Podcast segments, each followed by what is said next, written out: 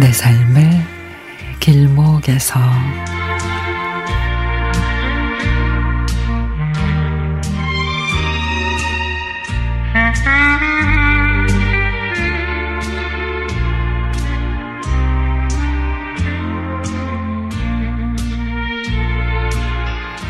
연애할 때 말고는 남편한테 꽃 선물을 받은 적이 없습니다. 근데 하루는 남편이 꽃을 들고 왔습니다. 아, 나는 꽃 말고 실용적인 선물이 좋아.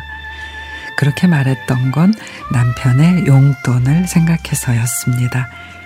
그렇게 우리는 나중에 한꺼번에 기념하고 축하하기로 하고 그렇게 살았습니다. 나중에 집 사면, 나중에 대출 다 갚으면, 나중에 아이들 졸업하면 그랬습니다. 그 나중이라는 게 이렇게 오래 걸릴 줄 몰랐습니다. 아직도 만족할 그 나중이 오지 않았는데 그때그때 기념하고 축하할 걸 그런 생각이 드는 요즘입니다. 그래서 이번 결혼, 결혼 기념일에는 우리가 같이 산 날만큼 꽃을 받고 싶다고 했습니다. 꽃?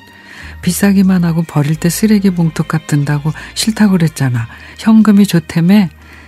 이제는 꽃이 예쁘고 좋아. 앞으로 결혼 기념일에는 꼭 꽃 선물 받고 싶어. 은혼식, 금혼식까지 쭉. 결혼 기념일, 그동안은 생략했던 남편 선물도 준비하고 남편이 좋아하는 음식들을 차려놓고 기다렸습니다. 남편이 들어오면서 자, 여기 꽃!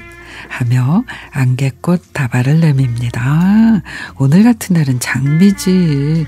안개꽃이야? 장미꽃이 많이 비쌌어? 설마 내가 꽃값 아까워서 그랬을까? 안개꽃이랑 당신이랑 닮아서. 당신 그런 말도 할 줄 알아? 하긴 내가 안개꽃처럼 하늘하늘 그랬었지. 허리도 날씬했고. 그러면서 우리는 한참을 마주보고 웃었습니다. 안개꽃말을 검색해보니 맑은 마음과 사랑의 성공이래. 아유, 마지막 멘트까지.